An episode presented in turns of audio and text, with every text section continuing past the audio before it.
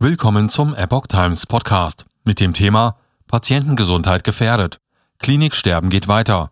Erstes Krankenhaus in diesem Jahr schließt Ende März. Ein Artikel von Susanne Aussitsch vom 28. März 2022. Die Entscheidung kam kurzfristig, aber nicht unerwartet. Jahrelang hatte die Stadt Roding für ihr Krankenhaus gekämpft und schließlich verloren. Am 31. März soll das erste Krankenhaus in diesem Jahr geschlossen werden – die Sana-Klinik Roding im ostbayerischen Landkreis Cham in der Oberpfalz. Damit wird der Trend zum Abbau der stationären Versorgung in Deutschland auch 2022 fortgesetzt. Kritik hagelt es dafür vom Verein Gemeingut in Bürgerinnenhand.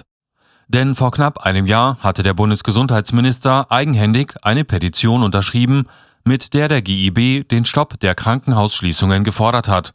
Und was macht er jetzt als Bundesgesundheitsminister?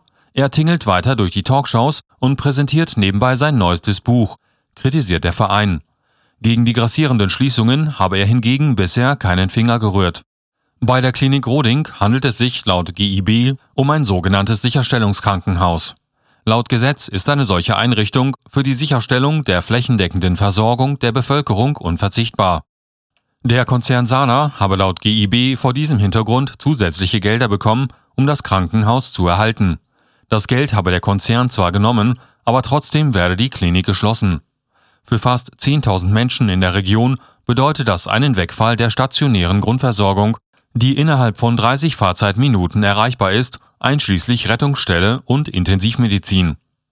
Man sollte denken, dass ein derart massiver Einschnitt in die Versorgungssicherheit gut überlegt und breit diskutiert wurde, aber die Schließungslobby scheut demokratische Prozesse, heißt es vom GIB.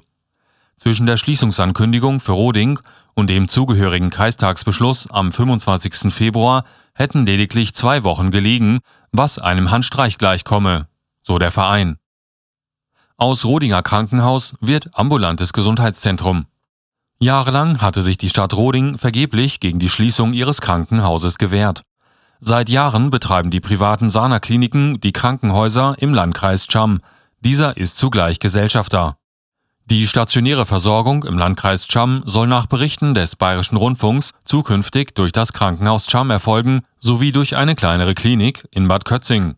Das Rödinger Krankenhaus hingegen stellt eine ambulante Versorgung sicher, ein Ärztehaus, gesundheitsnahe Dienstleistungen und lokale Pflegeangebote.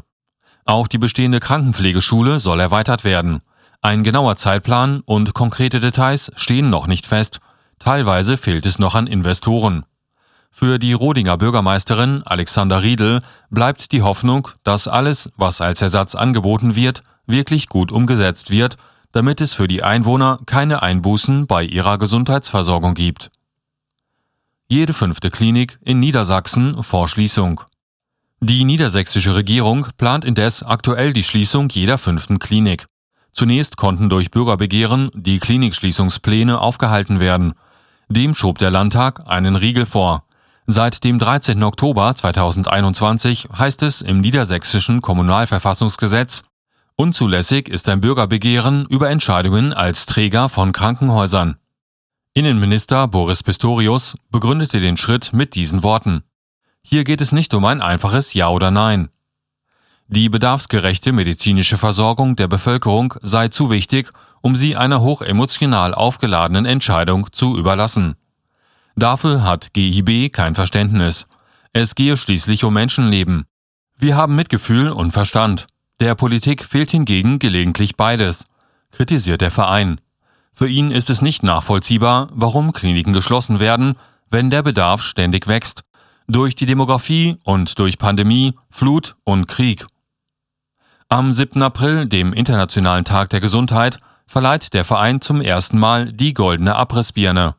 Der Schmähpreis geht künftig an Deutschlands Verantwortliche für die Krankenhausschließungen aus Politik, Lobbykreisen und Klinikvorständen.